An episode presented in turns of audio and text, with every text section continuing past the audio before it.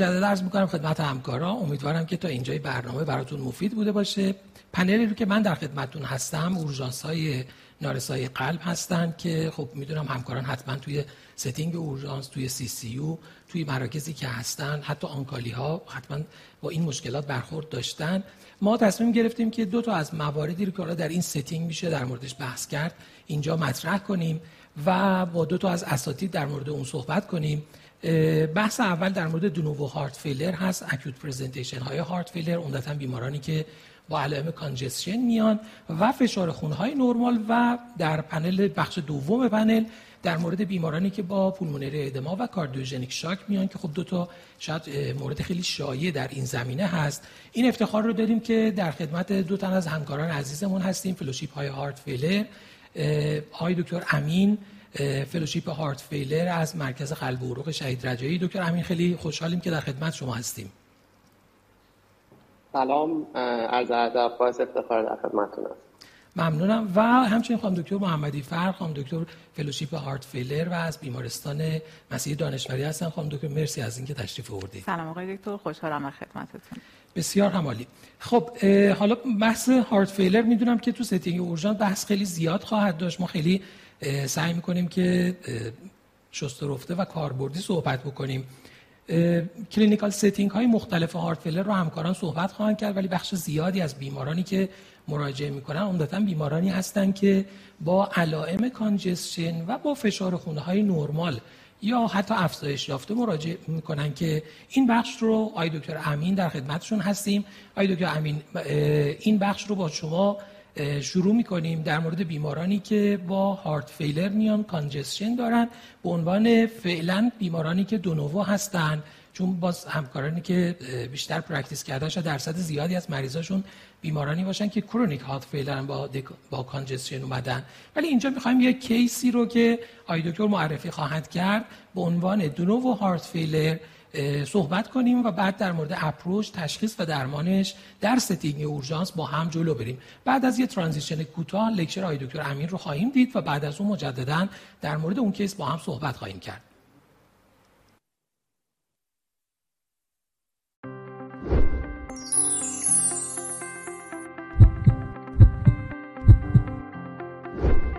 بیماری نارسایی قلبی یا heart failure به عنوان اولین عامل مرگ و میر و ناتوانی در دنیا شناخته شده است. بر اساس مطالعات انجام شده، داروی آرترستان یا ساکوبیتریل والسارتان در مقایسه با انالاپریل باعث کاهش 20 درصدی مرگ و میر قلبی و روغی گردیده است.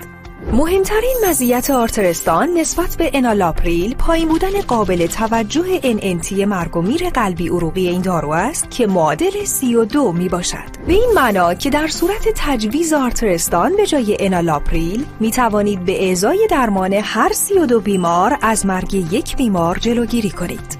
از دیگر مزایای آرترستان می توان به کاهش معنادار و 21 درصدی بستری به علت heart failure و کاهش سریع و پایدار NT-proBNP در مقایسه با انالاپریل بدون هر گونه افزایش در میزان عوارض جانبی اشاره کرد. بر اساس آخرین guideline ها آرترستان به عنوان داروی خط اول درمان نارسایی قلبی با EF کاهش یافته با بالاترین class of recommendation توصیه می شود. همچنین با همین class of recommendation در بیماران نارسایی قلبی علامتدار با EF کاهش یافته حتی با وجود پاسخدهی به داروهای ACE inhibitor و ARB جایگزینی این داروها با داروی آرترستان برای کاهش بیشتر morbidity و mortality توصیه شده است. داروی آرترستان در سه دوز 50, 100 و 200 میلی گرم برای اولین بار در ایران توسط شرکت آرنا حیات دانش تولید و به بازار عرضه شده است. آرترستان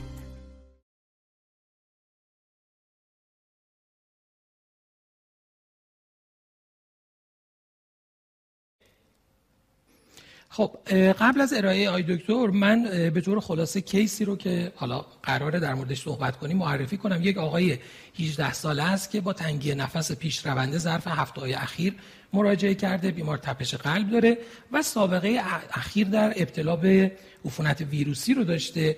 نکات مهم در حالا physical exam بیمار یک appearance ill هست. بیمار هوشیاره. و heart rate 110 فشار خون 110 روی 60 respiratory rate 24 saturation هوای اتاق 89 درصد بوده. در معاینه قلبش فقط tachycardia داره در معاینه ریه تا نیمه رال هر دو طرف شنیده میشه و اندام ها گرم هستن نبض ها به خوبی لمس میشن. آقای دکتر امین می‌خوایم چنین case ی رو در setting اورژانس ببینیم؟ همکاران چجور باید باهاش برخورد کنن؟ در خدمت شما هستیم. خیلی ممنون آقای دکتر. عرض سلام و ادب. مجدد خدمت شما همگی دوستان دارم که در خدمت شما خواهم بود. زمانی که ما وارد تشخیص acute heart failure بشیم تقریبا راهمون مشخص کردن perfusion و volume status بیمار هست. نگاهی به comorbidity ها و یک نکته خیلی مهم trigger factor ی که مریض رو وارد acute heart failure کرده. و نهایتا وقتی که به این مرحله رسیدیم بیمار رو stable کردیم وارد long term planning میشیم. یک بحث خیلی داغی که این روزها وجود داره بحث GDMT به خصوص اگه بیمار HFrEF باشه reduced ejection fraction باشه. و یک جمله که چون من فکر نمی کنم که به این phase تو صحبت slide هم برسم که GDMT optimization از soon as possible و تا جایی که ممکن هست در دوره acute heart failure بایستی ادامه پیدا می‌کنه اما سوال خیلی مهم اینجاست که چگونه به تشخیص اولیه برسیم. این یک universal definition heart failure هست تو 2021 یک. در واقع joint consensus ی هست از European و American Society of Cardiology که داره میگه خیلی ساده. symptomatology ی که مربوط به congestion باشه. را اگر کنار objective finding های congestion بذاره معادل heart failure هست. یک تعریف خیلی ساده و خیلی جامع. است که اون قسمت objective برای ما خیلی ملموستر هست و معمولا بدون اون قسمت objective ما وارد تشخیص نمیشیم. مهمه بدونیم که acute failure بیماری cardiologist ها نیست. اکثرا بیماری همکاران emergency medicine یا هر کدوم از دوستانی که در first encounter مریض رو می‌بینن هست. ما معمولا وقتی صدا میشیم که یه تشخیص رو بیمار داده شد. بنابراین خیلی مهم هست که تا قبل از اینکه وارد اون objective های بشیم که برای ما خیلی ملموس مثل اکو یا مثل cath بدونیم که چگونه اصلا وارد این مقوله acute heart failure شدیم. و اصلا قبل از اینکه ما چیزی به اسم natriuretic peptide داشته باشیم یا اینکه اصلا بتونیم از imaging های مثل اکو استفاده بکنیم scoring system هایی برای ورود به تشخیص acute heart failure وجود داشته که شاید از بین همین که اسم بردم Boston بهترینش باشه. دقت کنید تو سه تا area ی history physical exam فقط chest X می‌تونه بیمار رو بین unlikely تا definite diagnosis heart failure تقسیم بندی بکنه. من استفاده می‌کنم از این concept و میگم ما باید تو هر مرکزی که هستیم یک پروتکلی داشته باشیم با همکارانمون به خصوص همکارانی که encounter اولیه با بیمار رو دارن. و دارم تاکید می‌کنم همکاران طب اورژانس emergency medicine که در واقع اونا هستن که تکلیف اولیه مریض رو مشخص می‌کنن و ما در واقع همگام اونها بعد اضافه میشیم به تیم. درمان. برای این هست که وقتی می‌خوایم بیماری رو با یک shortness of ببینیم diagnosis heart failure ما اول باید از probability assessment بگذره اگر بیمار های probable باشه ما واقعا نیاز نداریم که از چیزهای دیگری استفاده بکنیم برای اینکه تشخیص heart failure رو پیدا کنیم. چه بیماری highly probable هست برای اینکه heart failure داشته باشه؟ مریضی که قبلا history heart failure داشته الان با shortness of و یک objective finding برای congestion مراجعه می‌کنه. objective ی که دارم میگم منظورم اکو نیست منظورم natriuretic peptide نیست physical exam هست و chest X یا بیماری که سابقه heart failure نداره اما با یک symptom های typical و با یک physical exam و chest X-ray typical مراجعه می‌کنه. ببینید چقدر chest X-ray برامون مهمه که ما بدون اینکه وارد یک natriuretic peptide یا یه اکو یا چیزایی abnormal دیگه بشیم فقط با همینو می‌تونیم مریض رو heart failure label بکنیم و خیلی سریعتر وارد فاز درمان بشیم. خب اگه بیمار بدون سابقه heart failure یا symptom ی داشته باشه که می‌خوره به heart failure اما objective finding هایی که گفتیم رو نداره یا نه هیچ کدوم از اینها رو نداره و احتمالا یه دلیل دیگری احتمالا suspicious واسه توجیه کردن shortness of داره. اون وقت هست که ما جا داره وارد مراحل diagnostic بعدی مثل natriuretic peptide ها و مثل استفاده از اکو بشه. اینجا دقت کنید که خیلی مهمه همیشه differential diagnosis های مربوط به heart تو ذهنمون داشته باشیم. بازم این هنر همکارانی هست که first encounter مریض هستن. و اینها لیست بلند بالایی داره. قاعدتا lung disease ها pulmonary embolism و دلایل noncardiogenic ی که می‌تونه با pulmonary edema present بکنه این وسط وجود داره. نگاهی به این cutoff هایی که برای BNP و NT-proBNP گذاشتیم برای تشخیص ambulatory یا chronic و hospital based decompensated یا acute heart failure مثلا case ی که الان داریم صحبت می‌کنیم بندازیم تا بتونیم وارد این بررسی سپسیفیسیتی و سنسیتیویتی انتای پرو بی ام پی بشیم. یه نکته خیلی مهم این از مطالعه CoDE-HF استفاده کردم. دقت بفرمایید که واقعا نگتیو پردیکتیو ولیو و سنسیتیویتی انتای پرو بی ام پی مثلا با cutoff 300 برای تشخیص برای rule out کردن و exclusion acute heart failure خیلی خوبه.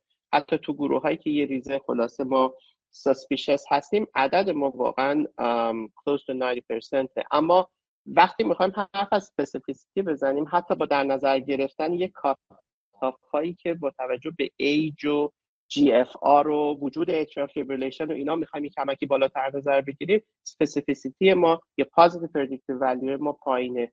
یادآوری برای اینکه انتای پرو بی ام پی تست خیلی خوبی برای تشخیص دادن نیست.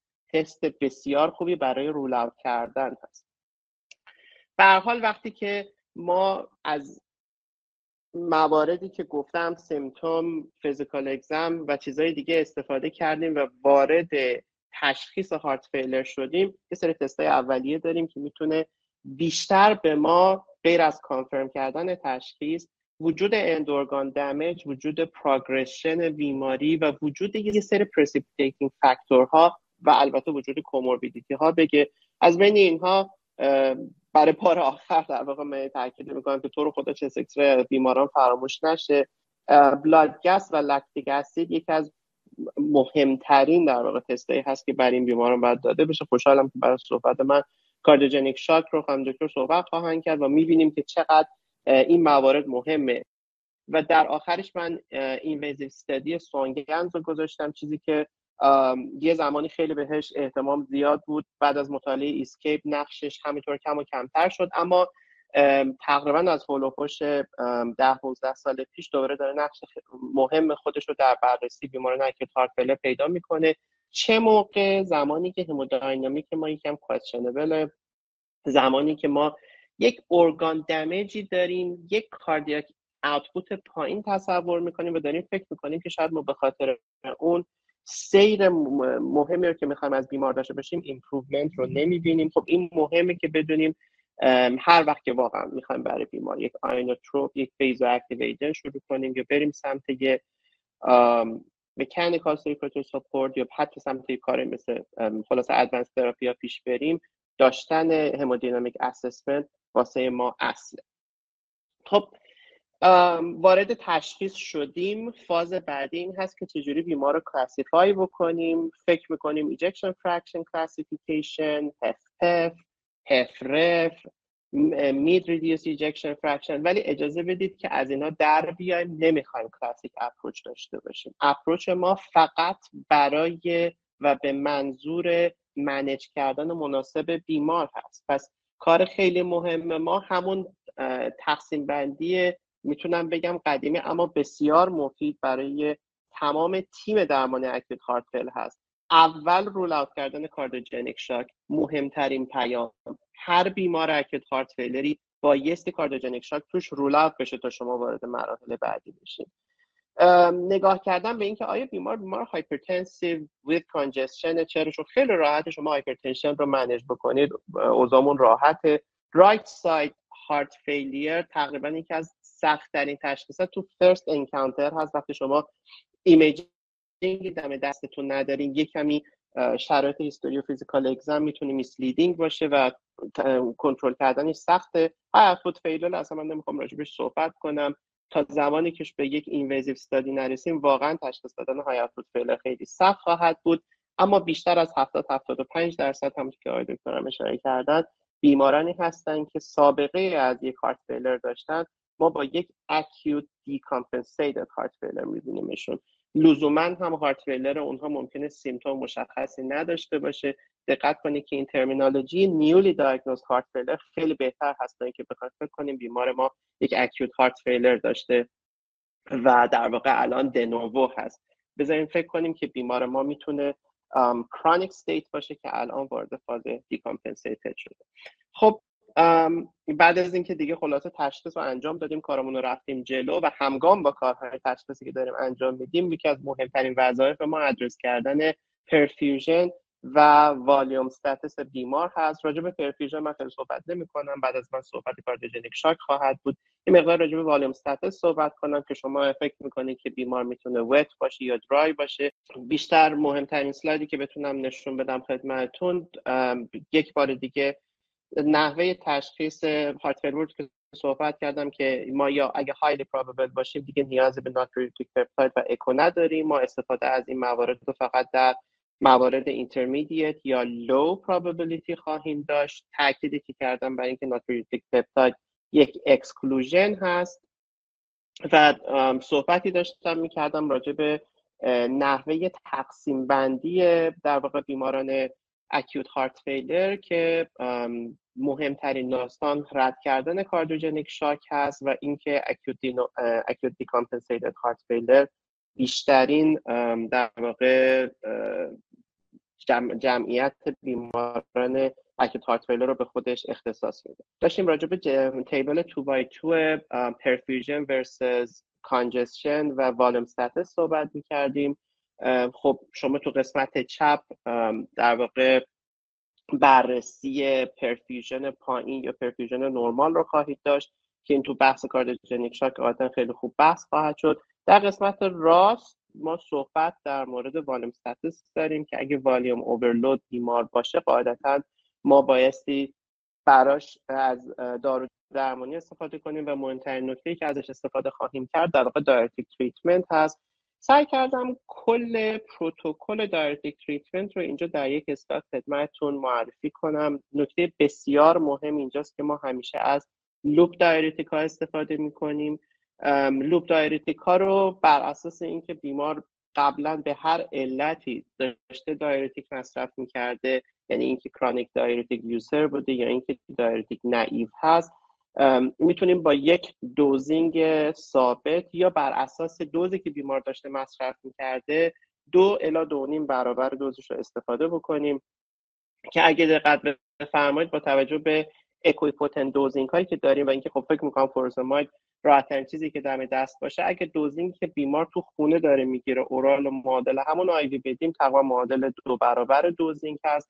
اگر هم نه که خواستیم de novo ش در واقع شروع بکنیم برای بیمار می‌تونیم یک fixed dose شروع بکنیم. نکته بسیار مهم نحوه monitoring congestion و نحوه monitoring response مریض هست به این diuretic ما معمولا می‌تونیم diuretic رو تا جایی که بیمار تحمل می‌کنه معمولا منظورم loop diuretic و furosemide دو برابر بکنیم تا بتونیم به اون نتیجه خوب برسیم. اینجا وارد فاز بعدی میشیم که فازی هست که می‌تونم بگم یه به صورت خیلی جالبی جدیدن.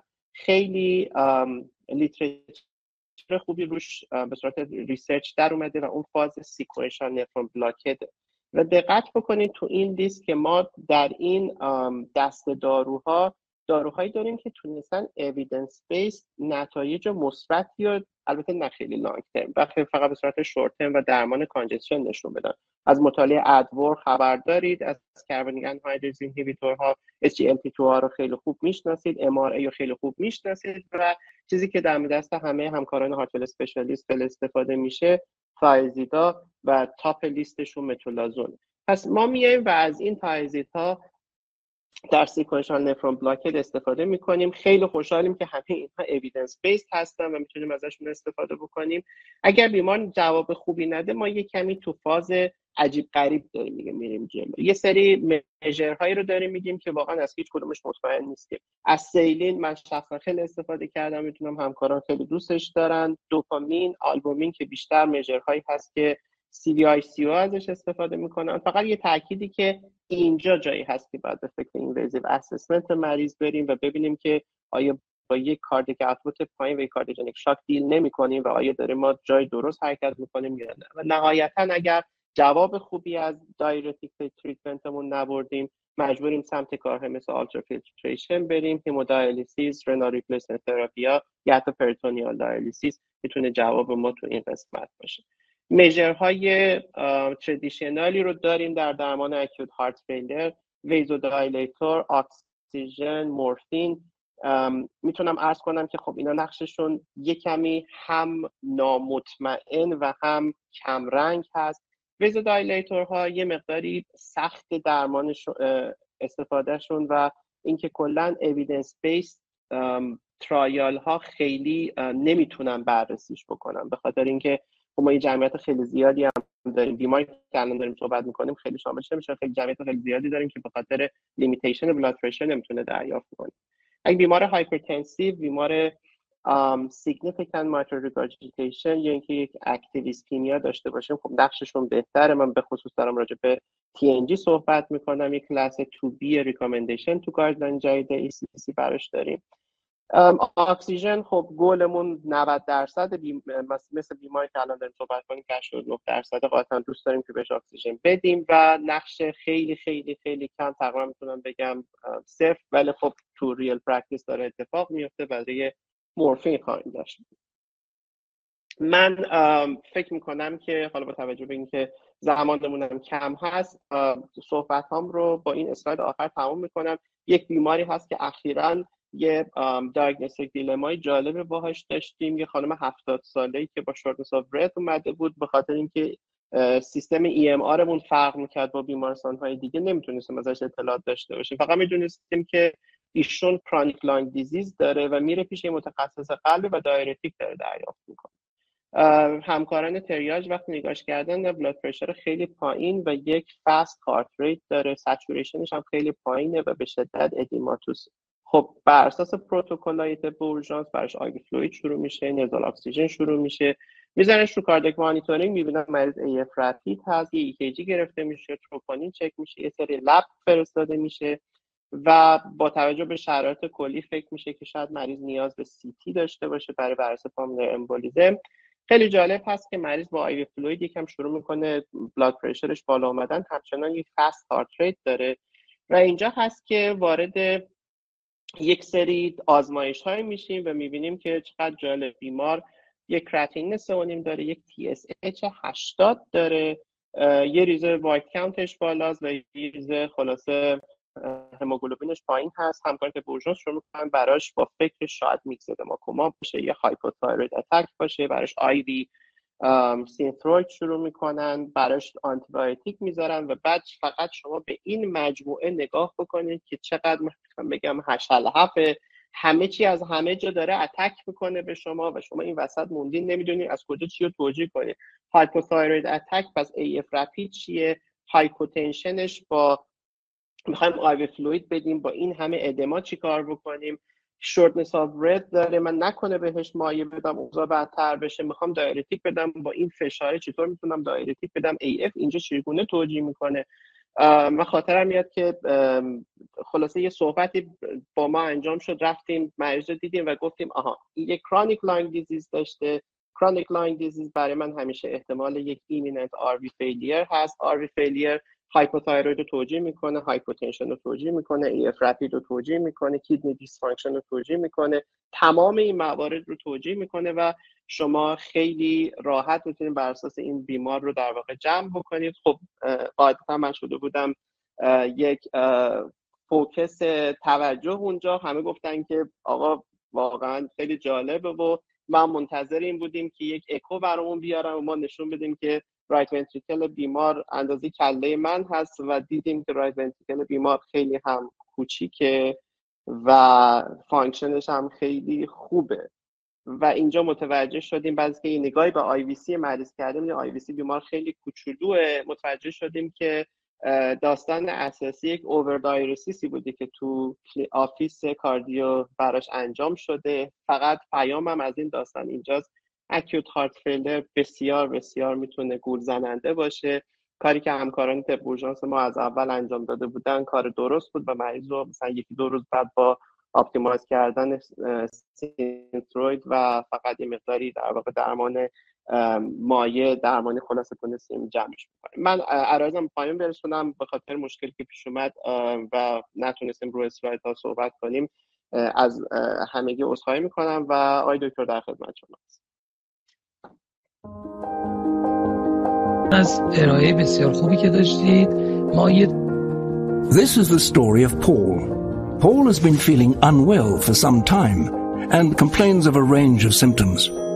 From the patient history and initial clinical findings, his doctor can see a number of possibilities, but he's most concerned about heart failure. To ensure best patient management, he performs a simple blood test right there and then. this test is for NT-proBNP, a protein that can help differentiate between a cardiac and non-cardiac origin of symptoms. It's run on the Cobus H232 point-of-care system, a portable device that's quick and easy to use and gives accurate results in just 12 minutes. A reading lower than 125 picograms per milliliter means heart failure is unlikely. Unfortunately, Paul's reading is high, and he is referred to a cardiologist who confirms it's heart failure. At first, he feels anxious, but is reassured by his treatment and regular checkups, where his doctor monitors NT-proBNP on the Cobus H232 point-of-care system. This provides an objective indication of Paul's disease status beyond symptoms, which may not always be a reliable guide. Paul's NT-proBNP levels are decreasing. His therapy is working and his condition is improving. The Cobus H232 point of care system puts the power of NT Pro BNP in the doctor's hands.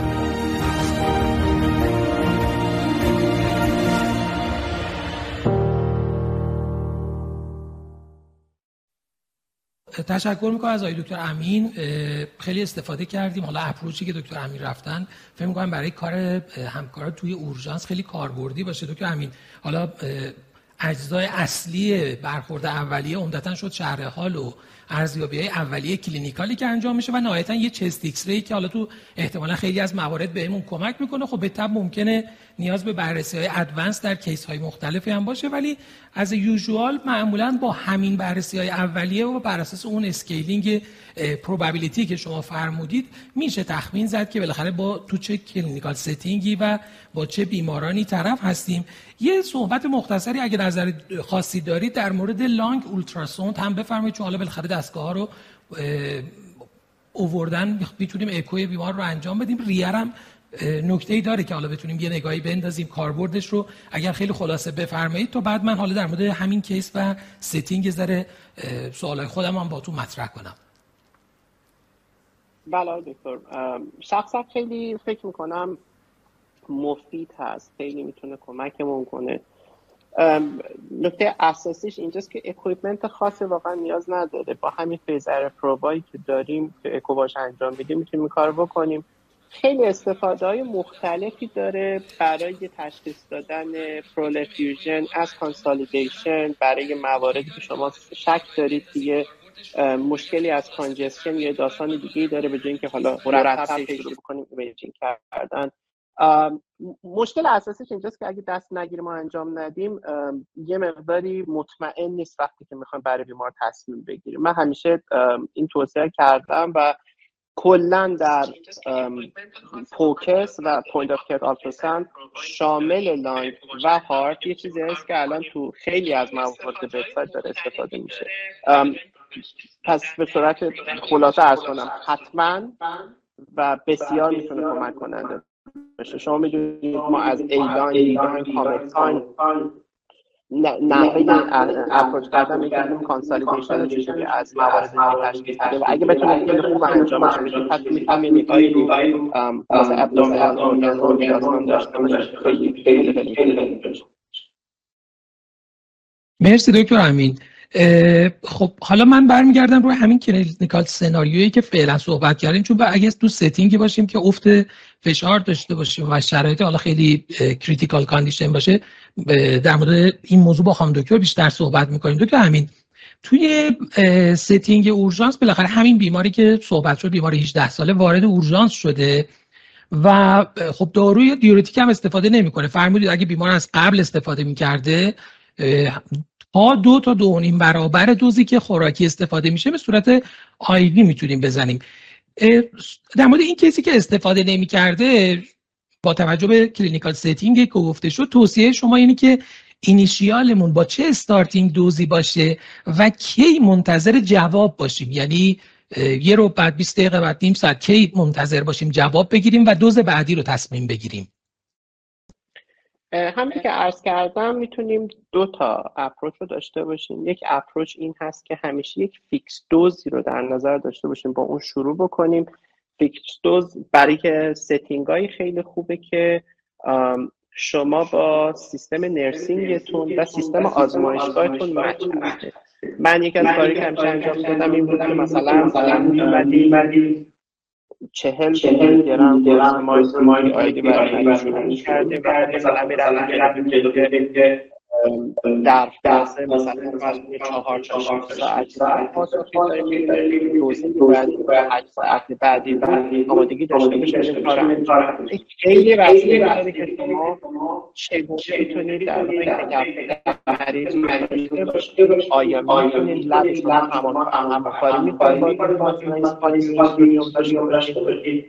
یا اگر نه و مثلا خیلی فقط چهار ساعت داشته باشه خب مجبور من عرض کنم در چهل تا می‌تونم ارز کنم چهل میلی گرم آی دی بی آی دی تا تی آی دی توضیح خیلی مناسبی برای برای بیماران مثل همین بیمار موقت.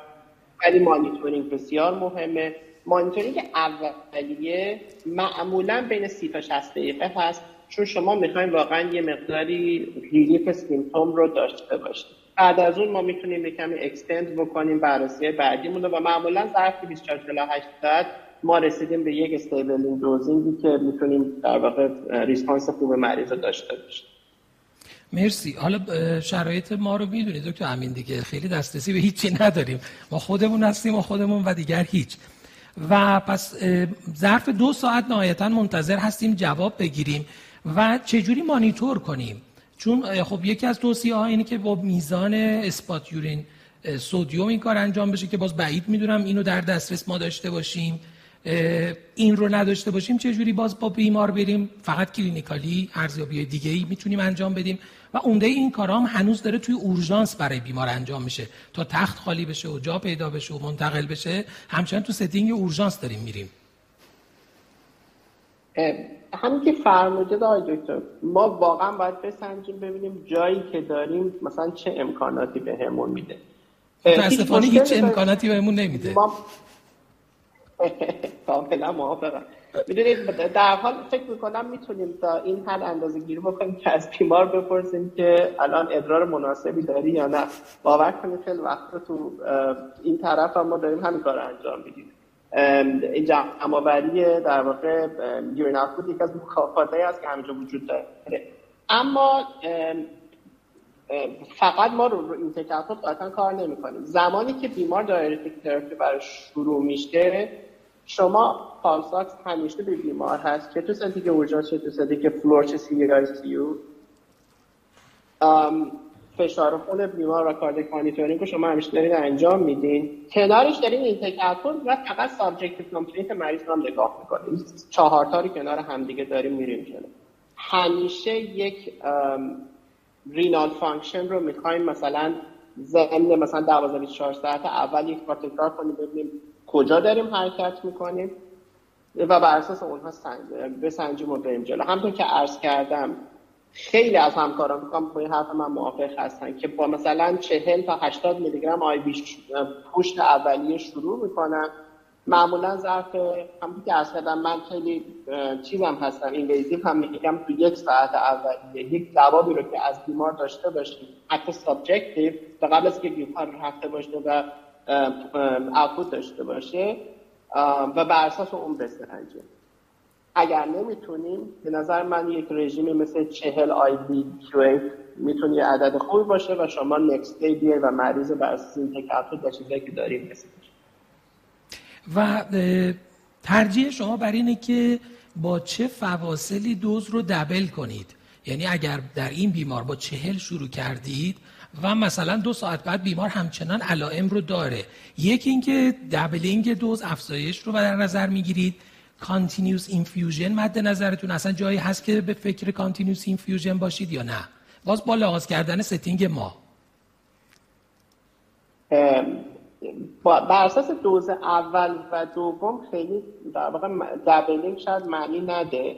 ما کاری که برای doubling داریم وقتی هست که مثلا 12 تا 24 ساعت بیمار رو در نظر گرفتیم هر چیزی که تا اون مدت گرفتن حالا می‌خوایم دبل دوز بهشون بدیم. می‌دونم خیلی از همکاران در واقع استراتژی دارن که حالا مثلا با 40 تا شروع می‌کنیم. اگه نشد 80 تا بدیم اگه نشد 160 تا بدیم. شاید این برنامه ریزی خیلی 24 ساعتی بعد به بیمار اگر سیمتوم ریلیف اولیه رو داشته باشیم بدیم. خیلی وقتا شما میگید سیمتوم ریلیف رو دارید. اما مثلا الان مریض مثلا فرض کنید ساعت اول 100 تا output داشته. این ممکنه یه دفعه pick up بکنه تا دو ساعت سه ساعت چهار ساعت بعد یک دفعه ببینید 600 تا یا یه لیتر در واقع output پیدا کرده. و نیازی نبوده که شما بخواید دوز دومتون رو ببریم بالاتر. continuous infusion می‌دونید evidence ی پشتش نیست ولی همه اینا یه تکنیکایی هست که همکارانی که diuretic کار می‌کنن رو پیدا می‌کنن. خیلی وقتا از سمت push به سمت از bolus به سمت continuous continuous به سمت bolus یا هر دوتا رو add به هم دیگه به بیمار میدن که جواب خوبی خواهد می‌تونم عرض کنم که قبل از اینکه بخوایم فکر continuous versus bolus بکنیم هر چه زودتر از sequential nephron blockade ها استفاده کنیم. در بیماری که الان داریم صحبت می‌کنیم آقای دکتر خیلی نیاز به این کار نداریم بیماران diuretic naive معمولا به این فاز نمی‌رسن. و اگه به این فاز بخوان برسن خیلی ما نمی‌خواد diuretic مون intensify کنیم. بیمار رو داریم با cardiogenic shock مثلا normal pressure یا even high pressure داریم از دستش میگیم این نکته خیلی مهمه. ما معمولا problem های diuretic management مون تو بیماران پیش میاد که اینها diuretic naive نیستن chronic heart failure ن از supplement ها و رزروشون استفاده کردن ما مجبوریم هی حالا بریم continuous add کنیم به bolus نمی‌دونم thiazide بدیم از این کار انجام بدیم. اون بیماران معمولا بیمار naive خیلی باید به محض اینکه شما دیدید diuretic response مناسبی رو ندارید و بیمار congestive symptom اش باقی میمونه ضمن اینکه باید differential های دیگه یا یک underlying ی که داره acute heart failure رو trigger می‌کنه در نظر داشته باشه اینم باید فکر که ما داریم خیلی سریع به cardiogenic shock پیش میریم. و شاید حالا من مطمئنم کامپیوتر راجع مسائل صحبت خواهند کرد. این تقریبا مهمترین نکته ای هست که تو حداقل این بیمار بعد نظر مرسی. و کجا ممکنه قبل از اینکه حالا تو بیماری که به خصوص توی فشارهای خیلی بالا نیست. خب اگه بیمار توی اعداد فشار بالا باشه همونجور که فرمودید استفاده از وازودایلیتورها خیلی سریع می‌تونه کمک کننده باشه و علائم رو برطرف بکنه. ولی اگر بیماری فشار خون بالا نداره گزینه برای استفاده از vasodilator ها داریم یا نه؟ شخصا عرض کنم همیشه از vasodilation خیلی ساده حتی oral استفاده کردم و بسیار نتیجه بخشه. اگه شما یه کمی خلاصه ریزنگری بکنید در مطالعات به خصوص observational study ها نشون دادن حتی بیمارانی که blood pressure های پایین هم دارن vasodilation نقش خوب و مفید خودش رو می‌گذاره. مشکل ما اینجاست که evidence خوبی برای support ش نداریم trial ها و چیزی هم نگاش نمی‌کنه. وگرنه تقریبا همه heart failure specialist تو هر جایی که من دیدم و حالا اینجا کار دارم می‌کنم می‌بینم که یه اهتمام خیلی زیادی به low dose vasodilation که یکم نگران داستان های افت فشار نباشیم. اونم فقط به خاطر اینکه سیستم داریم کار می‌کنیم و یه دفعه می‌بینیم بلاد پرشر مثلا از سیستولیک یا مثلا مین مثلا فرض کنید خب ما یه عدد جنرال 65 داریم. حالا یه دفعه بشه 62 همه شروع می‌کنن ترسیدن. ای وای چه اتفاق افتاده و فلان. اتفاق خاصی نیفتاده. و این بیمار در واقع رو عدد فشار خون پایینتر افترلودش بهتره و در واقع قلب می‌تونه کاردیک بهتری داشته باشه.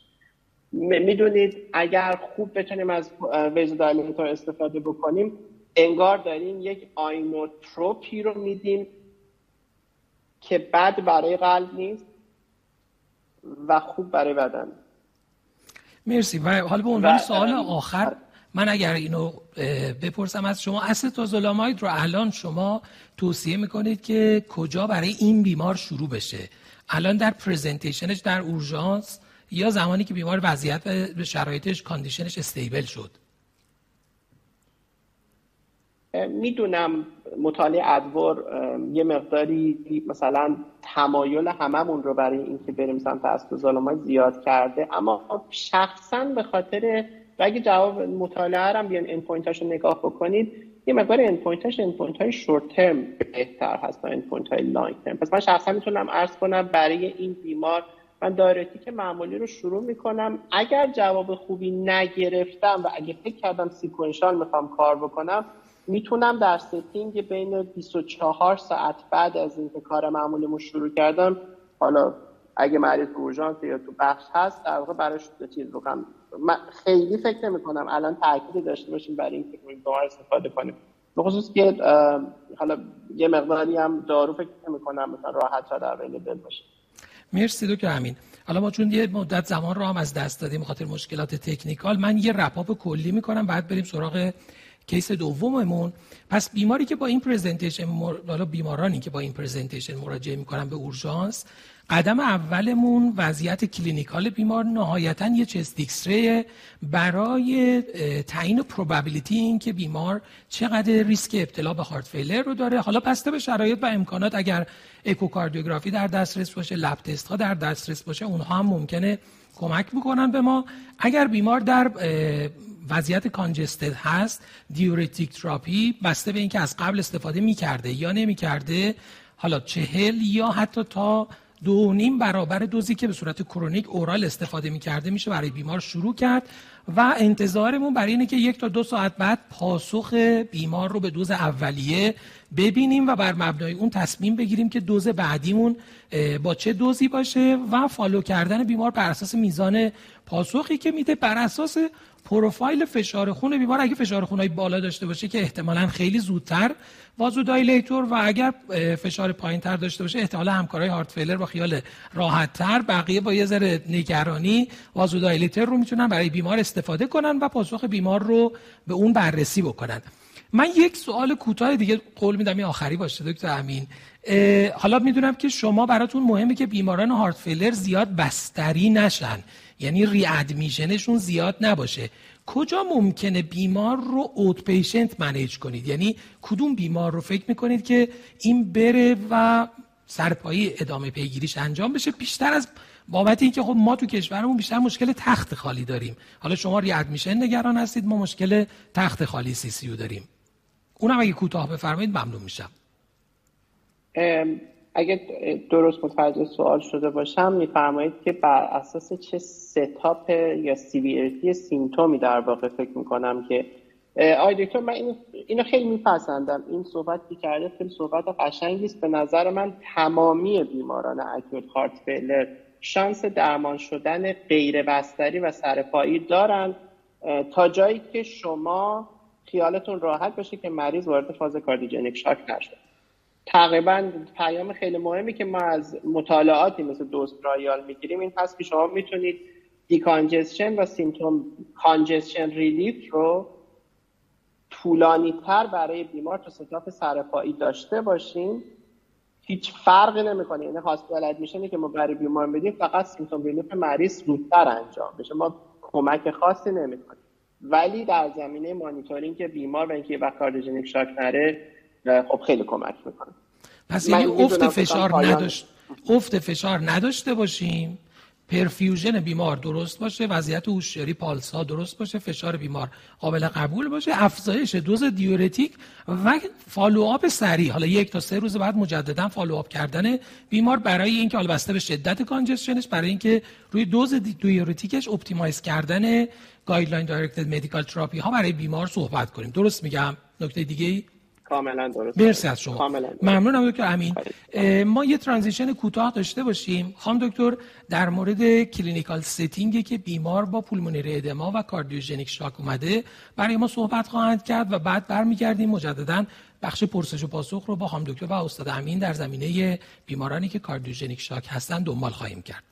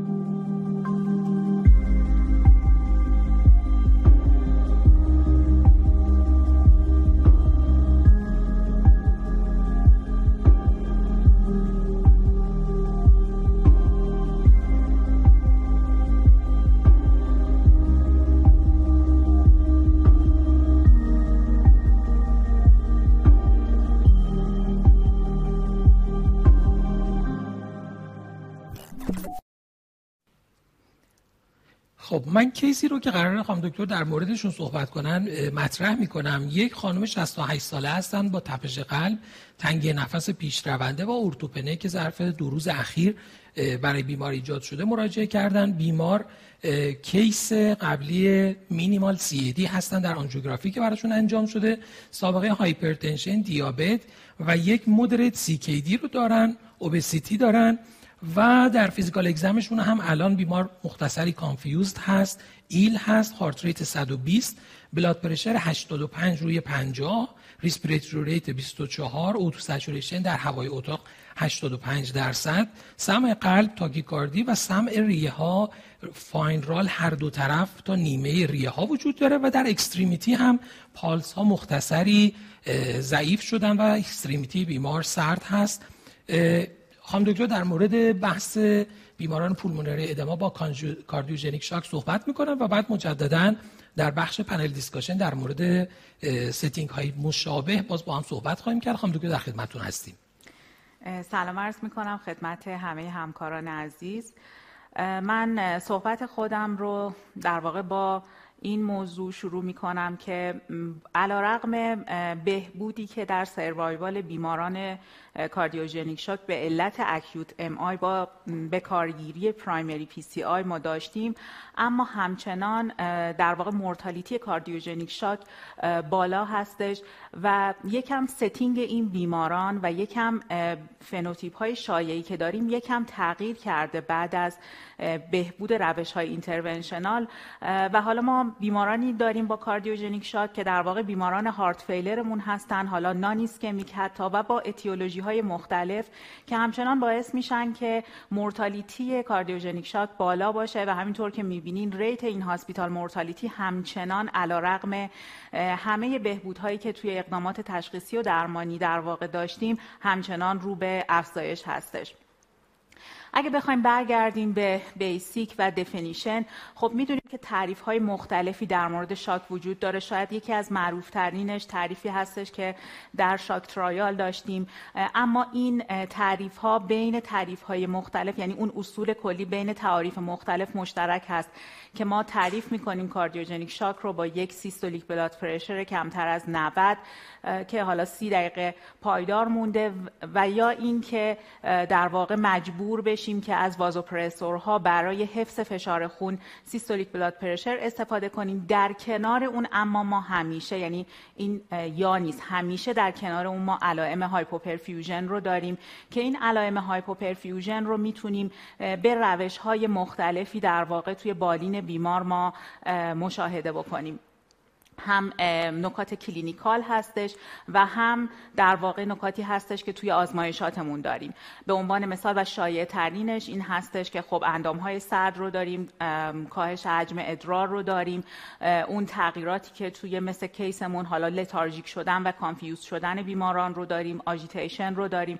و بنابراین همیشه اون تعریف که برای فشار خون داریم در کنار علائم hypoperfusion هستش. خب بعد از مدتی لاکتات و آزمایش هم به حتی به این تعاریفمون اضافه شد و اون جایی بود که مشاهده شد که افزایش لاکتات acidemia و حتی نکات دیگه مثل مثلا افزایش گلوکوزی که first line تو اورژانس از بیمار داریم همش می‌تونه رابطه داشته باشه در واقع با severity بیماری و outcome بد cardiogenic shock شاید یکی از بهترین classification هایی که انجام یعنی داریم الان SCAI stage هستش که میاد بیماران رو تقسیم بندی می‌کنه به stage A تا E. حالا چون این بیشتر شاید برای بیماران acute MI اول در واقع مد نظر قرار گرفته شده بود اون بیماران at risk مثل بیماری که با یک anterior MI وسیع خب مراجعه می‌کنه. اما در مورد heart failure های non-ischemic شاید این یکم متفاوت باشه. A at risk هست B beginning هستش یعنی در واقع بیماری که شما حدس می‌زنین که به زودی در واقع به سمت classic cardiogenic shock بره مثل بیماری که hypotension داره tachycard هستش ولی هنوز علائم hypoperfusion رو شما ندارین. C اون classic cardiogenic shock هستش که شما رو در واقع نیازمند این می‌کنه که از inotrope ها vasopressor ها و اقدامات دیگه استفاده کنید. D deteriorating هستش. در واقع بیماری که مشابه stage C هستش اما داره روی درمانی که شما گذاشتین مدام بدتر میشه. و extremis هم در واقع اون دسته از بیمارانی هستند که prone to arrest هستند و و شما رو در واقع به این سمت می‌برن که از device یا اقدامات دیگه استفاده بکنید. شاید در مورد heart failure این یکم متفاوت باشه. یعنی شما بیماران heart failure ی رو دارین که به شما مراجعه می‌کنن. در واقع شما تو هر stage ی باید این تصمیم گیری رو داشته باشین که خب حالا من در stage بعد براش چی کار کنم؟ آیا به سمت assist device برم؟ آیا باید این بیماری هستش که به سمت پیوند ببرمش؟ بنابراین یه تفاوت هایی داره که حالا شاید این تقسیم بندی شباهت هایی با اون تقسیم بندی INTERMACS باشه که برای بیماران heart failure انجام شده. اما در مورد این stage های مختلف اینجا می‌خوام این صحبت رو بکنم که در واقع approach ما به بیماران همیشه توی بالین و در کنار بالین بیمار با اون physical exam و با اون نگاه اولیه‌ای که به بیمار می‌کنیم شروع میشه.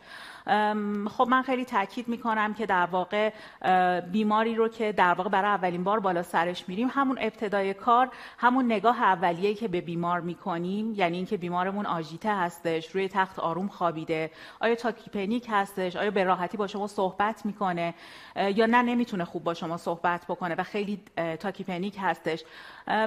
دست بیمار رو که وقتی می‌گیریم هم از نظر ارتباط عاطفی که خیلی مهمه که اون لحظه اول با بیمارمون برقرار می‌کنیم هم از این نظر خیلی به نظر من مهمه و هم از این نظر که خب اندامهاشو لمس می‌کنیم و در حالی که داریم با بیمار صحبت می‌کنیم حالا اگه بیمارمون این توبه نیستش و خیلی شرایط کریتیکاری نداره در حالی که داریم با بیمار صحبت می‌کنیم و از یک باهاش آشنا میشیم و از پس مدیکالش سوالات سریع رو می‌کنیم خب دستش رو می‌گیریم سرما رو یعنی در واقع اون کل بودن اندام ها رو در واقع همون زمان داریم می‌بینیم پوستش رو نگاه می‌کنیم ماتلینگ رو می‌بینیم همونطور که داریم صحبت می‌کنیم نبض بیمار رو لمس می‌کنیم ببینیم که آیا یک لمس پر و خوب داره یا نه یک لمس تردی و خیلی ضعیف داره. باز می‌تونیم نگاه کنیم ببینیم که آیا بیمارمون یک نرو پارس پرشر هستش. ممکنه که systolic blood pressure بیمار شما که حتی توی shock, shock state هستش یک systolic blood pressure بالا داشته باشه. مثلا systole 110 داشته باشه ولی یک diastolic pressure مثلا 100 داشته باشه. پس یه narrow pulse pressure داشته باشه. یا وقتی که نبض رو در واقع لمس می‌کنید alternans رو ببینید. حالا اگر که AF نباشه یا irregular نباشه شما به خوبی می‌تونید اون ضعیف و قوی شدن نبض رو زیر دستتون احساس بکنید. بنابراین در همون چند دقیقه اول ضمن اینکه دارید بیمار رو ارزیابی می‌کنید و متوجه میشید که یه سری علائم hypoperfusion رو در واقع بر بالین بیمار می‌بینید مثل agitée بودنش مثل پوست سردش یا mottling اندامهاش رو در واقع دارید می‌بینید. ضمن اون دارید فکر می‌کنید که در stage بعدی چه کاری انجام بدید و ضمن اون دارید order می‌ذارید که چه آزمایشاتی نیاز دارین و از پرستارتون کمک می‌خواین که بهتون بگه که مریضشون تو اون ساعتهای اولیه‌ای که اومده چقدر مثلا ادرار داشته. و حالا توی این بحث biomarker ها یک مارکرهایی که داریم یه point خیلی خوب یعنی یک آزمایش خیلی خوب که البته ممکنه که همه جا available نباشه. lactate هستش که به خوبی می‌تونه microcirculatory hypoperfusion بافتی رو در واقع به شما نشون بده. pH مریض می‌تونه به شما clue هایی بده و همونطور که گفتم حتی BS اولیه مریض می‌تونه نشون دهنده در حتی بیماران غیر دیابتی می‌تونه نشون دهنده اون فاز inflammatory و اون cytokine release و shock state باشه. در مورد بحث همودینامیک استادم آقای دکتر امین صحبت کردن. خیلی موقع ها اصلا available نیست برای شما. ولی اینکه آیا باید استفاده بکنیم یا استفاده نکنیم خب خیلی بستگی به شرایط مریض و امکانات شما داره. اما قطعا اون هم می‌تونه کمک هایی رو به ما بکنه مثل اینکه حالا cardiac output رو داریم تعریف قدیمی که داشتیم اینکه cardiac index زیر دو و دو باشه یا اینکه در واقع شما CVP مریض رو در واقع می‌بینید که چقدر هست. با Swan-Ganz در واقع wedge pressure رو می‌تونید اندازه بگیرید. اما می‌خوام اینجا تاکید کنم که هیچ کدوم از اینها به تنهایی چه lactate چه حتی filling pressure اگه شما Swan-Ganz بذارید و وج بالا باشه و چه عدد systolic blood pressure تون به تنهایی نمی‌تونن به شما نشون بدن که مریض شما در واقع الان در shock state هست یا نیست و چه پروفایلی رو داره. و اینها یک مجموعه هستش که در واقع باید در کنار همدیگه قرار بدیم و برآورد کنیم که مریضمون در چه stage ی هست و اقدام بعدی ما چی می‌تونه باشه. این time ی که ما داریم در واقع این نکات رو می‌بینیم time خوبی هستش که به stage بعدی فکر کنیم. آیا نیاز هستش که در واقع به همکار جراح قلبتون اطلاع بدید که همچین مریضی دارین و ممکنه احتیاج به assist device داشته باشین؟ در واقع این یک teamwork هستش. شما به عنوان یک کاردیولوژیست یا heart failure specialist در کنار بیماری که حتی مریض رو تریاج کرده یعنی اون بیمار پزشک اولیه که بیمار رو دیده در کنار هم حالا بر حسب اینکه تو مرکز خودتون چه امکاناتی دارید می‌تونه متخصص بیهوشیتون باشه افراد دیگه می‌تونه بیهوشی قلب باشه می‌تونه آیسیو منتون باشه. و می‌تونه هم حتی شما باشید و پزشک اولیه‌ای که بیمار رو دیده پزشک اورژانس یا حتی پزشک عمومی. شما در کنار همدیگه از data های همدیگه استفاده می‌کنید. من فکر می‌کنم هیچ وقت فکر نکنیم که اینا می‌تونه time گیر باشه ولی و همیشه سعی کنیم که مشورت کنیم و به صورت teamwork کار بکنیم. این باز همون در واقع تقسیم بندی هست. من فقط می‌خواستم تاکید کنم که توی stage C که کلاسیک شوک shock هستش در واقع ما بیمار پروفایل های مختلفی رو می‌تونیم داشته باشیم. می‌تونیم hypoperfusion داشته باشیم با normal pressure و می‌تونیم hypoperfusion داشته باشیم با hypotension در نتیجه خیلی نمی‌تونیم این قسمتش باز یکم سخته یا مثلا اینکه مریضمون به خاطر LV failure توی shock هستش افتراقش از اینکه ما یک RV failure داریم باز این بحث هستش که می‌تونه سخت بکنه تصمیم گیری رو. همونطور که گفتم در بیماران heart failure شاید ما مشابه این تقسیم بندی و تقسیم بندی INTERMACS رو داریم که stage که INTERMACS یک تقریبا معادل stage E میشه. بیمارانی که crash and burn اصطلاح هم بهشون میگیم بیمارانی که در واقع باید به سمت assist device دیگه براشون بریم و علیرغم دریافت inotrope بسیار بدحال هستند INTERMACS دو بیمارانی هستند که sliding fast on inotropes یعنی اینکه دارن inotrope می‌گیرن اما همچنان دارن وضعیتشون بدتر میشه. INTERMACS سه بیماران stable روی inotrope هستن. INTERMACS چهار همون در واقع میشه شبیه frequent flyer های ما یعنی بیمارانی که مدام بستری میشن. resting symptom دارن و مدام در واقع مراجعه می‌کنن برای بستری. INTERMACS های 5 و 6 و 7 بیماران stable تری هستند که در واقع ولی همچنان علامت دار هستند این تقریبا یه چیزی معادل حالا شاید مثلا INTERMACS 6 و 7 یا 5 معادل همون stage ای A و B ما باشن. به صورت کلی بنابراین ما یک وضعیت low cardiac output داریم که باعث hypotension و hypoperfusion میشه. بنابراین vasoconstriction به صورت جبرانی اتفاق میفته. اینجا فازی هستش که شما ممکنه که اصلا به اشتباه systolic blood pressure بالایی داشته باشین. اما این vasoconstriction ی که اتفاق میفته و تغییراتی که شروع میشه توی سیستم microcirculatory خب اثرات خودش رو داره و شما این اثرات رو توی اعضای مختلفتون می‌تونید ببینید و در واقع shock state یک در واقع involvement یک multi organ هستش. حتی یک stress inflammation ببخشید sterile inflammation هست. یعنی شما تمام فاکتورهای inflammatory تون فعال میشن به دنبال اون vasoconstriction hypoperfusion دارین. بنابراین ممکن هستش که anuric بشه مریضتون kidney injury پیدا بکنه. hepatic ischemic hepatitis ممکنه داشته باشید و افزایش آنزیم های کبدی. در مورد سیستم گوارشمون خب ما اون loss of integrity bacterial در واقع translocation رو داریم. یعنی اون در واقع فلور نرمال تغییر می‌کنه. اینها مستعد عفونت می‌تونن باشن و به دنبال این تغییرات سیستم التهابی هم به شدت فعال میشه.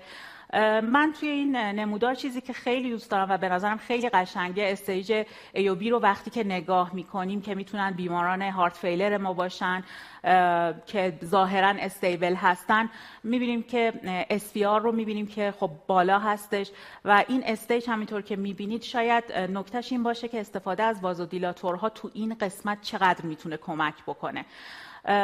تو اون مراحل انتهایی هست که دیگه SVR ما به خاطر اون پاسخهای inflammatory اصلا ممکنه که اصلا کاهش پیدا بکنه. بنابراین تو اون stage های اول A, A, B و حتی C. ما می‌بینیم که چقدر SVR مون بالا میره. به موازات به موازاتش لاکتات داره افزایش پیدا می‌کنه.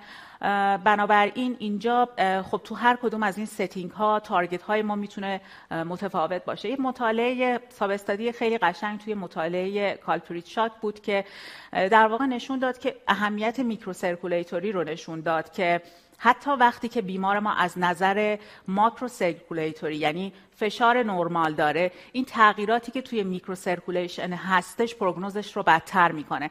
بنابراین گاهی شما می‌بینید مریضایی دارید که چرا من با vasopressor و اقدامات اولیه‌ام فشار خوبی دارم الان ولی همچنان مریضم داره سیر downhill ش رو طی می‌کنه. به خاطر این هستش که اون vasopressor شما تأثیری روی microcirculation نداره و اون آسیب و اون damage همچنان داره ادامه پیدا می‌کنه. در مورد اینکه چه داروهایی روی این موثر هستن خب ما توی وضعیت shock نمی‌تونیم vasodilator استفاده بکنیم. ولی و vasodilator ها اثر خیلی خوبی روی microcirculation دارن.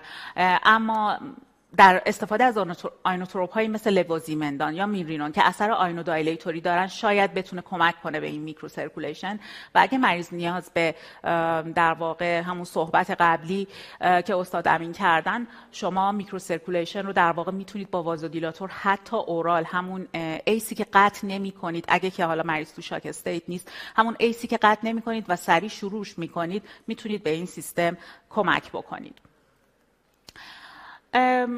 حالا من صحبت ها رو فکر می کنم که این صحبت ها بیشتر در قسمت قبل شد و من دوست دارم که یه مقدار هم راجع به inotrope ها صحبت بکنم.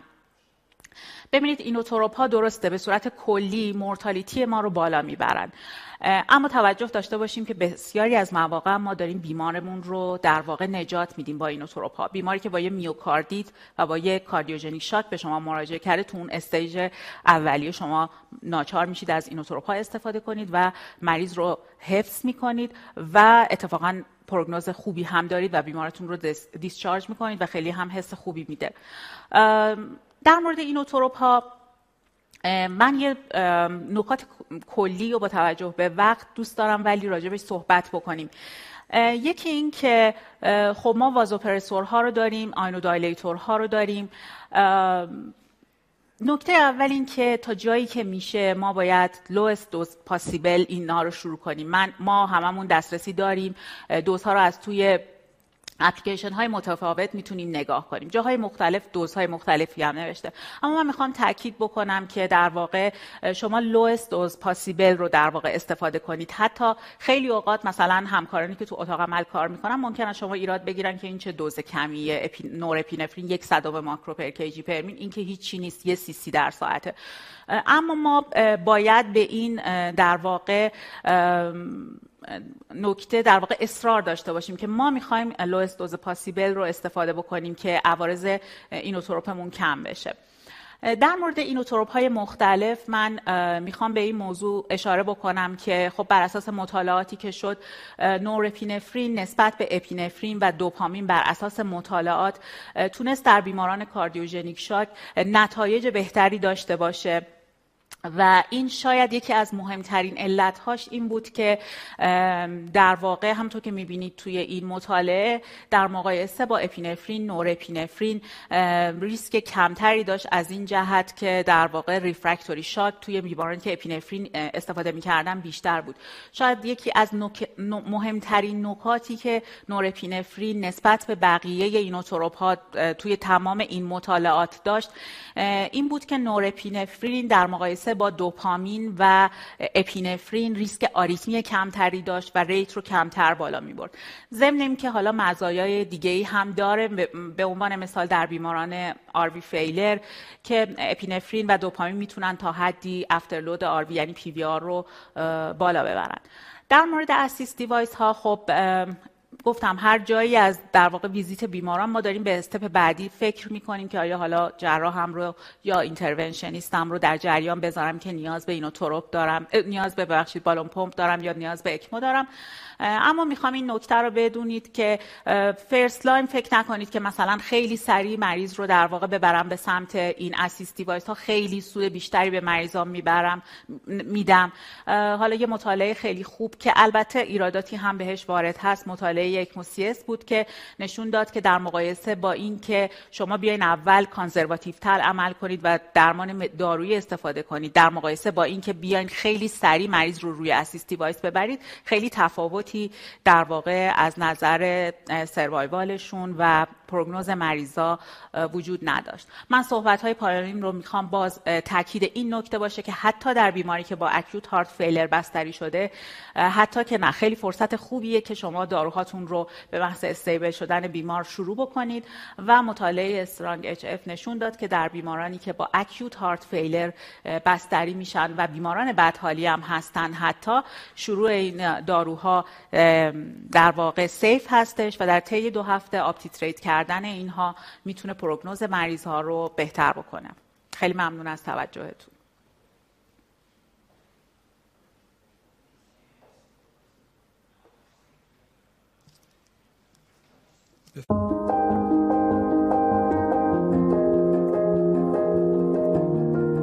This is the story of Paul. Paul has been feeling unwell for some time. And complains of a range of symptoms. From the patient history and initial clinical findings, his doctor can see a number of possibilities, but he's most concerned about heart failure. To ensure best patient management, he performs a simple blood test right there and then. This test is for NT-proBNP, a protein that can help differentiate between a cardiac and non-cardiac origin of symptoms. It's run on the Cobus H232 point of care system, a portable device that's quick and easy to use and gives accurate results in just 12 minutes. A reading lower than 125 picograms per milliliter means heart failure is unlikely. Unfortunately, Paul's reading is high and he is referred to a cardiologist who confirms it's heart failure. At first, he feels anxious, but is reassured by his treatment and regular checkups, where his doctor monitors NT-proBNP on the Cobus H232 point of care system. This provides an objective indication of Paul's disease status beyond symptoms, which may not always be a reliable guide. Paul's NT-proBNP levels are decreasing. His therapy is working and his condition is improving. The Cobus H232 point of care system puts the power of NT-proBNP in the doctor's hands.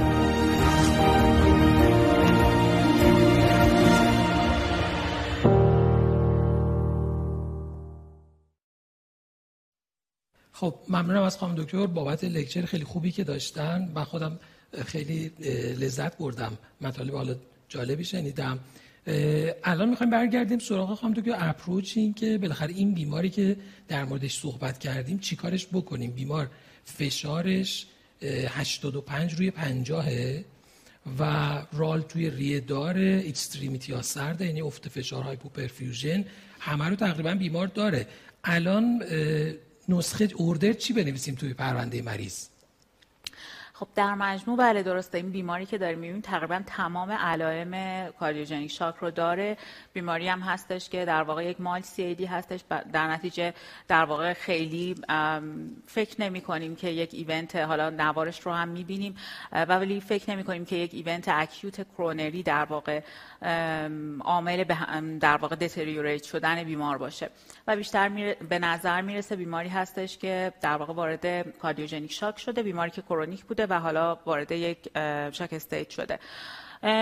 order خیلی بخوام ساده بگم. در واقع وقتی که همه اینها رو در واقع ما نگاه می‌کنیم بر حسب اینکه شرایط حالا هوشیاری بیمارمون و خب سچوریشنش هم پایین بود 85 درصد بود در نتیجه سعی می‌کنیم که یه مقدار هم از نظر حالا به صورت NIV یعنی نان اینویزیو اکسیژنیشنش رو بهتر بکنیم. خب همینطور که گفتم اگه بخوام راجع به inotropeا صحبت بکنم تمایل به این هستش که چند تا نکته هست. یکی این که vasopressorی که استفاده می‌کنیم. حالا در مجموع نمی‌خوام بگم این inotropeا همشون توی لولی تقریبا مثل هم عمل می‌کنن ولی در مجموع به نظر می‌رسه که بر اساس مطالعات در حال حاضر توی بیمارانمون حد acute MI یا heart failure inotrope شایسته ما norepinephrine هستش که شروع بکنیم. اما همونطور که گفتم lowest dose possible همیشه شروع می‌کنیم. سعی می‌کنیم که اینو یادمون باشه مثلا تو همین بیمار یا بیماری که مثلا با یک acute myocarditis داریم و توی shock state هستش. هر لحظه ای که بتونیم سعی می‌کنیم که در مورد استفاده از inotropeا عرض می‌کنم که هر موقعی که بتونیم یک inodilator مثل milrinone یا dobutamine رو در واقع در کنارش بذاریم.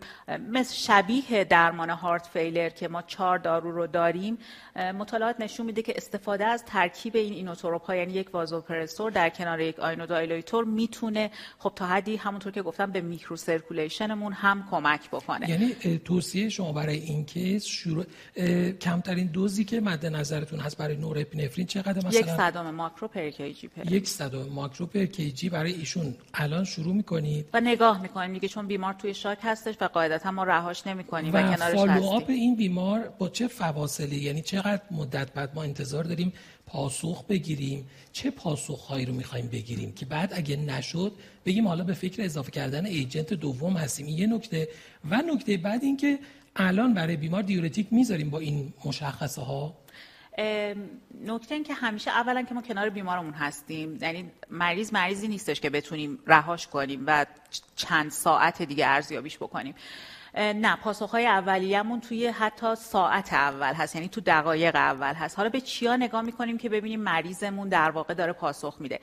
یه مقدار از اون agitation مریض رو در واقع می‌بینیم که کمتر شده مریضمون حالا سونداش شده تو این فاصله. urine bagش رو نگاه می‌کنیم و می‌بینیم که در واقع ادرار داریم و داره برقرار میشه. میگم کم کم حالا ما در کنارش می‌تونیم از چیزای دیگه هم استفاده کنیم. خب بستگی داره چه امکاناتی داشته باشیم. برای مریضمون art line و CV line گذاشتیم یا نذاشتیم.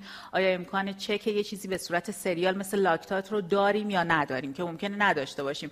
اما سیر همه اینها رو در کنار همدیگه می‌تونیم نگاه کنیم ازش کمک بگیریم. آیا یورین اوتپوتمون بهتر شد؟ آجیتیشن مریضمون کم شد؟ تنفس بهتری آیا داره یا نداره؟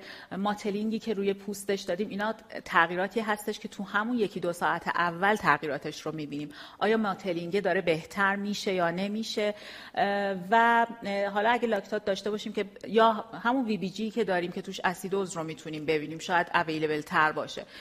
بهبود اون اسیدوز, اسیدوز رو وقتی داریم یه نکته شاید یک نکته نیستش که بخوایم روش حساب کنیم. مهم اینه که شما یک چیزی رو در واقع یه pointی رو در واقع برای خودتون داشته باشین. می‌تونه کلینیک مریضمون در کنار ساده ترینش کلینیک هست و urine outputش هستش.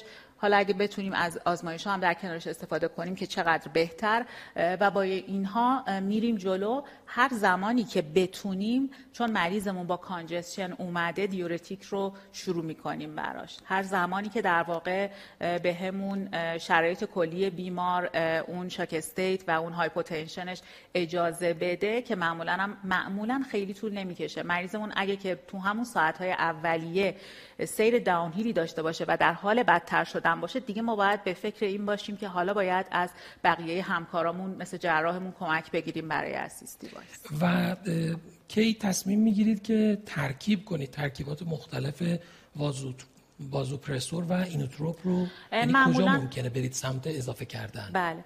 معمولا حالا اون چیزی که باهاش کار کردیم و از استاد عزیزم دکتر امین یاد گرفتم این که هر زمانی که یکم فشار مریضمون استیبل میشه و یه مقدار میگم این اینا طولانی نیست مثلا امروز و فردا نیست تو همون ساعت های اولیه است. شما یکی دو ساعت وازوپرسورتون رو دادید و حالا مریض استیبل تر هستش فشار بالا اومده نبض بهتری زیر دستتون هستش از اون حالت آرترنس مثلا یکم خارج شده یا یکم پرتر شده. حالا می‌تونید اون inodilator مثل milrinone رو بهش اضافه بکنین. خب شانس این که بتونید از norepinephrine هم خلاص بشین با اون بیشتر بیشتر میشه. خب حالا من بعد میگردم مجددا خانم دکتر یه نفسی تازه بکنن. دکتر امین شما چنین caseی رو یه خانم 65 ساله کرونر تقریبا نرمال بوده مشکل خاصی نداشته الان با cardiogenic shock اومده. شما توی این case انتخابتون چیه و با چه approachی این بیمار رو جلو می‌برید؟ فکر می‌کنم این یکی از سختترین case ها و اورژانس های کاردیولوژی در حال قبل از CPRی باشه که تو session قبلی در موردش صحبت کردیم. دیگه بعد از CPR این cardiogenic shock دیگه می‌تونه اورژانس ترین حالت ما باشه. من فکر می‌کنم تمام نکات رو خیلی خیلی کامل جامعه فرمودن. تقریبا با همه نکاتی که فرمودن منم تمایلم برای در واقع یک دو سه چهار که بخوایم شروع بکنیم همین هست. شاید بتونم عرض کنم که در واقع مهمترین نکته ای که اینجا پیش میاد اینجاست که وقتی ما رسیدیم به اینکه یک کاردیوژنیک شاک داریم اولین مرحله که شروع می‌کنیم معمولا خیلی از دوستان دوست دارن که fluid در واقع تراپی برای مریض انجام بدم ببینن که یه وقت نکنه. از filling pressure پایین ما داریم مثلا صدمه می‌بینیم یه داستان های دیگه. و برای انتخاب این که خب ما همیشه بخوایم با backup pressor شروع کنیم و norepinephrine شروع کنیم یا اگه filling pressure مون OK هست می‌خوایم بریم سمت یک inodilator دقیقا تمام نکاتی که فکر کنم تکمیل صحبت شد. اگر خیالمون راحت از filling pressure خوب باشه قاعدتا تمام همه ما milrinone ه من شخصا dobutamine رو خیلی دوست نداشتم هیچ وقت. این طرف یه مقداری با من موافق نیستن. احتمالا یکم بحث در واقع price دارو هم مطرح هست. ولی خب dobutamine دارویی هست که اینجا خیلی استفاده میشه و خیلی هم جالبه که milrinone بیشتر زمانی استفاده میشه که مریض setup ش به سمت setup stabilization پیش میره. مثلا ما مریض رو برای home inotropy اینجا رو dobutamine نمیفرستیم معمولا فقط رو milrinone میفرستیم. جالب هست که بیماران رو dobutamine stabilize میشن بعد میرن رو milrinone و بعد رو milrinone discharge میشن. منظورم که دقت بکنید آن چیزی که واقعا در تصمیم گرفتن که چه داروی ما استفاده بکنیم مهم هست. لزوما فارماکوکینتیک دارو نیست. خیلی لاجستیک های دیگه این وسط مطرح هست. هم شما با حرف هم موافق. ما یه زمانی که آقای دکتر در خدمت شما بودیم اون موقع دوپامین خیلی یادتون باشه جایگاه الان می‌خواستم برگردم سراغ دوپامین. الان می‌خواستم بحث دوپامین رو یه کوچولو داشته باشیم. دوپامین خیلی جایگاهش الان دیگه پایین تره درست میگم؟ به نسبت گذشته ای که ما حالا تو هر چیزی بود یا زیر دو میکرو استفاده می‌کردیم یا دو تا ده استفاده می‌کردیم. یعنی هر چی بود فقط پیچمون بالا و پایین می‌شد. خیلی مشکلی نداشتیم با. پس الان بیشتر حالا انتخاب ایجنت ما بین وازوپرسورها که عمدتا نورپینفرین و بین اینوتروپ ها هم بیشتر حالا شما همچنان تمایلتون بر روی اگر در دسترس باشه میرینونه ولی اونجا احتمالا زورشون به شما بیشتر می‌رسه و دوبوترکس رو اونا چون ارزون تره بیشتر استفاده می‌کنن. بسیار هم عالی. و دکتر امین یه نکته ای که تو چنین کیس هایی هست بحث های پاراکلینیکیه که خب باز می‌دونید ما اینجا خیلی محدودیت داریم. لاکتات و این چیزا دیگه خیلی جنگولک بازی حساب میشه و لاکچریه. اون تو شرایط لوجستیک ایران چجوری بیمار رو فالو کنیم؟ یه کمی سوال سخت آقای دکتر. می‌دونم که خیلی از مراکز ما مشکل ما مشکل اصلی ما اینه که بخش زیادی از همکاران ما که مخاطب برنامه های ما هستن همکاران جنرال کاردیولوژیست هستن. توی شهرهای کوچیک که اصلا امکاناتی که شاید تو بعضی از مراکز تو تهران هست در دسترسشون نیست. بالاخره تا جایی که بتونم می‌خوایم تلاششون رو بکنم. حالا شما راهنمایی کنید جوری بیمار رو جلو ببرن تو این شرایط؟ خب ما اون تیکه کوچولویی که می‌تونه لاکتیت قبل از اینکه اسیدمیای شدید ایجاد بکنه به ما نشون بده اوزامون خرابه رو قاطعا با نداشتنش از دست میدیم. ولی من دفنیتلی میگم همیشه بلادگس باید کنار دستمون باشه. می‌دونم که دیره و می‌دونم که ما یه مقداری مریض رو از دست بدیم ولی حداقل می‌خوام بگم که acidosis مریض باید حتما حتما حتما با کاری که ما داریم می‌کنم تصحیح بشه. سخت این کاری که دارم عرض می‌کنم. و اینکه بخوایم فقط شما روی VBG rely بکنید برید جلو. یه نکته دیگه هم که می‌تونه مفید باشه اگر جایی هست که مثلا central line گذاشتن ساده هست برای همکاران. نگاه کردن به mixed venous O2 saturation یعنی فقط شما یه VBG فقط از یه رگ یکم مرکزی تر بگیرید. اگه central line وجود داره مثل CVP و اینها چه بهتر. اگه وجود نداره باز خود mixed venous saturation ی که یعنی یه کسی که در واقع بتونیم از peripheral vein هم بگیریم باز می‌تونیم مقدار کمک کننده باشه. به غیر از این همه چیز دیگه برمیگرده به end organ damage monitoring منظورم kidney function و liver function هست. subjective مریض و objective finding های physical. مرسی. دقیقا همین چیزی که فرمودید حالا شاید واقعا بخش زیادی از approach اون بخشش که clinical هست و بررسی end organ ها هست شاید به راحتی قابل follow باشه. بالاخره یه محدودیت های لوجستیکی هم داریم که بالاخره چاره نیست شرایطی که practice می‌کنیم. من سوالایی که همکاران میفرستن رو دارم نگاه می‌کنم. تقریبا اکثر موارد توضیح داده شده. یه ماکسیموم دوز دیورتیک ها پرسیده شده که فروزمایدی که حالا ما در دسترس دادیم که ماکسیموم روزانه 600 میلی گرم هست که میشه استفاده کرد. دوز استفاده از اینوتروپ ها و وازودایلیتور ها رو خواهم که گفتن. حالا ولی فکر می‌کنم منطقی ترین حالتش اینه که هممون از اپلیکیشن هایی که در دسترس هست نگاه کنیم چون دوزاشش خیلی سخته برای به خاطر سپردن. خیلی سریع میشه اینا رو چک کرد و معمولا چون زیاد استفاده نمی‌کنیم باز زود فراموش میشه. خانم دکتر یه نکته که حالا در مورد چنین case ی وجود داره اینه که اگر بیمار رو تونستیم stable بکنیم پله بعدمون چی باشه و با چه سیری بیمار رو به سمت ترخیص ببریم؟ بحثمون عمدتا امروز بحث chronic setting بود ولی می‌خوایم حالا شروع تا قبل از ترخیص بیمار رو هم یه کوچولو بریم ببینیم چجوری می‌تونیم بیمار رو درمانش رو optimal بکنیم که باز مجددا با علائم برنگرده. درست خب این خیلی مبحث مهمیه به این خاطر که خب می‌دونیم این event ها در واقع هم یه فرصت خوبیه برای اینکه در واقع داروهامون رو شروع کنیم و up-titrate کنیم و همین که این شروع درمان ها جلوی recurrence این حالت رو می‌گیره. خب معمولا اون چیزی که آدم می‌بینه که در واقع کاملا هم پرکتیکاله و کاملا هم میشه در واقع این کار رو کرد این هستش که ما معمولا مخصوصا وقتی که بیماران رو استیبل می‌کنیم از اون شرایط اولیه در میاریم خب سعی می‌کنیم که وازوپرسورمون یعنی نورپینفرینمون رو کم بکنیم. همچنان که مریض روی مثلا میدرینون هست یعنی خیلی سریع. سعی می‌کنیم داروهامون رو شروع کنیم. خب خیلی راحت توی این stage MRA و در واقع حتی روی خود اون inotrope ACE مون و ARB رو حالا ARB یکم ارجحیت داره تو setting acute چون شاید بخوایم که بیمار رو ببریم ARNI. الان خیلی حالا تمایل بیشتری وجود داره برای ماها چون دیگه مجبور نیستیم اون 48 ساعت فاصله رو بدیم. پس با یه ARB مثلا valsartan شروع می‌کنیم که بتونیم اگر هم خواستیم بلافاصله ARNI رو شروع کنیم. خب این این داروها رو حتی رو همون ino وقتی مریض stable میشه روی همون زمانی که داره حتی milrinone هم می‌گیره می‌تونیم شروع بکنیم. مریضمون stable شده کم کم می‌تونیم این داروها رو شروع کنیم. حالا داریم diuretic ش رو میدیم MRA رو میدیم ARB مون رو در واقع داریم به بیمار میدیم. وقتی که از اون shock state خارج میشه دیگه safe هستش که حالا بعد از مطالعه داریم دیگه که مطالعه EMPULSE که ما تونستیم SGLT2 inhibitor ها رو هم در setting acute در واقع شروع کنیم. بنابراین اونها هم داروهایی هستن که هم به دیورزمون می‌تونه کمک بکنه هم ما می‌تونیم خیلی سریع بگیریم.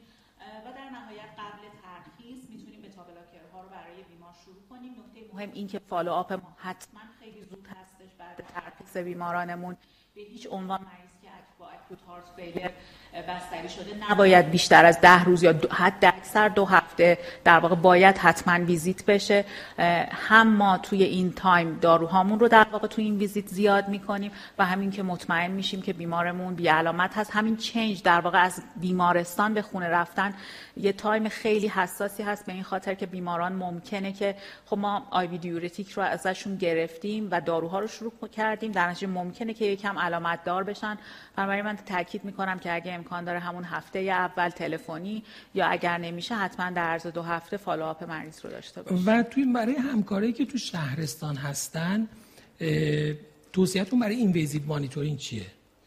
invasive monitoring رو قطعا نه حتی شهرستان ها توی حتی مراکز بزرگ دنیا هم همه جا available نیستش. به خاطر اینکه خب شما نمی‌تونید PA catheter رو در واقع خیلی کار راحتی نیستش و خیلی از مراکز حتی همه جای دنیا انقدری راحت نیست که این کار رو بکنید. اما من توی شهرستان ها توصیه‌م واقعا اینه که حداقل یک arterial line و یک CV line اگر که خودشون هم نمی‌تونن این کار رو بکنن حتما متخصص بیهوشی دارن و معمولا اکثر مراکز متخصص بیهوشی داره و خیلی خوبه که ما حداقل یه arterial line و یک CV line داشته باشیم. من حالا منم دوست دارم یه خاطره تعریف بکنم. من در زمان رزیدنتی که رزیدنت آقای دکتر امین بودم یه بیماری رو داشتم. من هیچ موقع این خاطره رو فراموش نمی کنم بیماری رو داشتیم که ایشون از من شرح حال خواستن و من از من پرسیدن که فشار خون مریض چنده و مریض چه استیتی است که من گفتم نه خوبه. فشارش رو دارم روی مانیتور می‌بینم و فشارش مثلا 11 ولی در واقع مریض من در شاک استیت بود. حالا اعتراض ایشون این بود که اولا چرا مانیتور رو نگاه نکرد کردی نگاه کردی چرا خودت فشار نگرفتی چرا خودت نبض نگرفتی. ولی خب این یه خاطره ای هست که من هیچ موقع فراموش نمی کنم و همیشه هم برام خیلی ارزشمنده چون از اون به بعد وقتی که نگاه کردم اون مریض من واقعا pre-shock بود. از اون به بعد وقتی نگاه کردم این که خودمون اگه cuff و بیاریم و بگیریم. خودمون اگه که پالس مریض رو بگیریم خیلی دقیق تر می‌تونیم برآورد کنیم. اما برای این حداقل یه arterial line حداقل یه CV line فکر می‌کنم که اگر که اصرار بکنیم حتما انجام میشه. و خب بالاخره کارهایی که یه شاید یه ذره مراقبت نیاز داشته باشه CV line arterial line و از طرف پرسنل توی بخش ها ممکنه یه ذره مقاومت باشه به خاطر این قسمتش ولی واقعیتش اینه که تقریبا میشه گفت در اکثر مراکز امکان انجام این کار هست و میشه به راحتی از حداقل امکانات هم استفاده کرد. دکتر امین شما نظرتون چیه؟ صد درصد موافقم. باید فشار خون رو بگیریم خودمون. باید پاس رو لمس بکنیم. بعد یه مقداری فکر کنم که بریم سمت مریض مریض رو تاچ بکنیم بیشتر از اینکه مانیتور رو تاچ بکنیم و این خیلی خیلی مهم این مسئله. ولی خب با, با تمام نکاتی که فرمودید من موافق هستم. جاهایی که ما یعنی می‌دونید خیلی جالبه ما لاکتیت نداریم تو خیلی از مراکز اما خیلی چیزای دیگری داریم که خب کمتر ازش استفاده می‌کنیم. مثالش همین central line ی هست که شما فرمودین مثالش blood gas monitoring از در واقع central vein access هامون هست. اینا واقعا می‌تونه کمک کنه مرسی از شما. ممنونم. من تشکر می‌کنم از دکتر امین. می‌دونم که علیرغم مشغله زیادی که داشتن هماهنگی هایی که لازم بود و زمانی که الان گذاشتن که در خدمتشون هستیم ما همیشه لذت می‌بریم از بودن شما دکتر امین. و همیشه استفاده می‌کنیم. تشکر می‌کنم از خانم دکتر. که وقتشون رو در اختیار ما گذاشتن. من تقریبا فکر می‌کنم اکثر سوالاتی که پرسیده شده بود مطرح شده بود. ما پاسخ دادیم چیز بیشتری وجود نداره. بعد از پخش یک ویدیوی کوتاه ما دو تا satellite symposium رو هم خواهیم داشت که همکارانی که برنامه رو پیگیری می‌کنن بعد از ویدیو می‌تونن satellite symposium ها رو هم ملاحظه بفرمایند. دکتر امین ممنونم از شما. خواهم دکتر سپاسگزارم.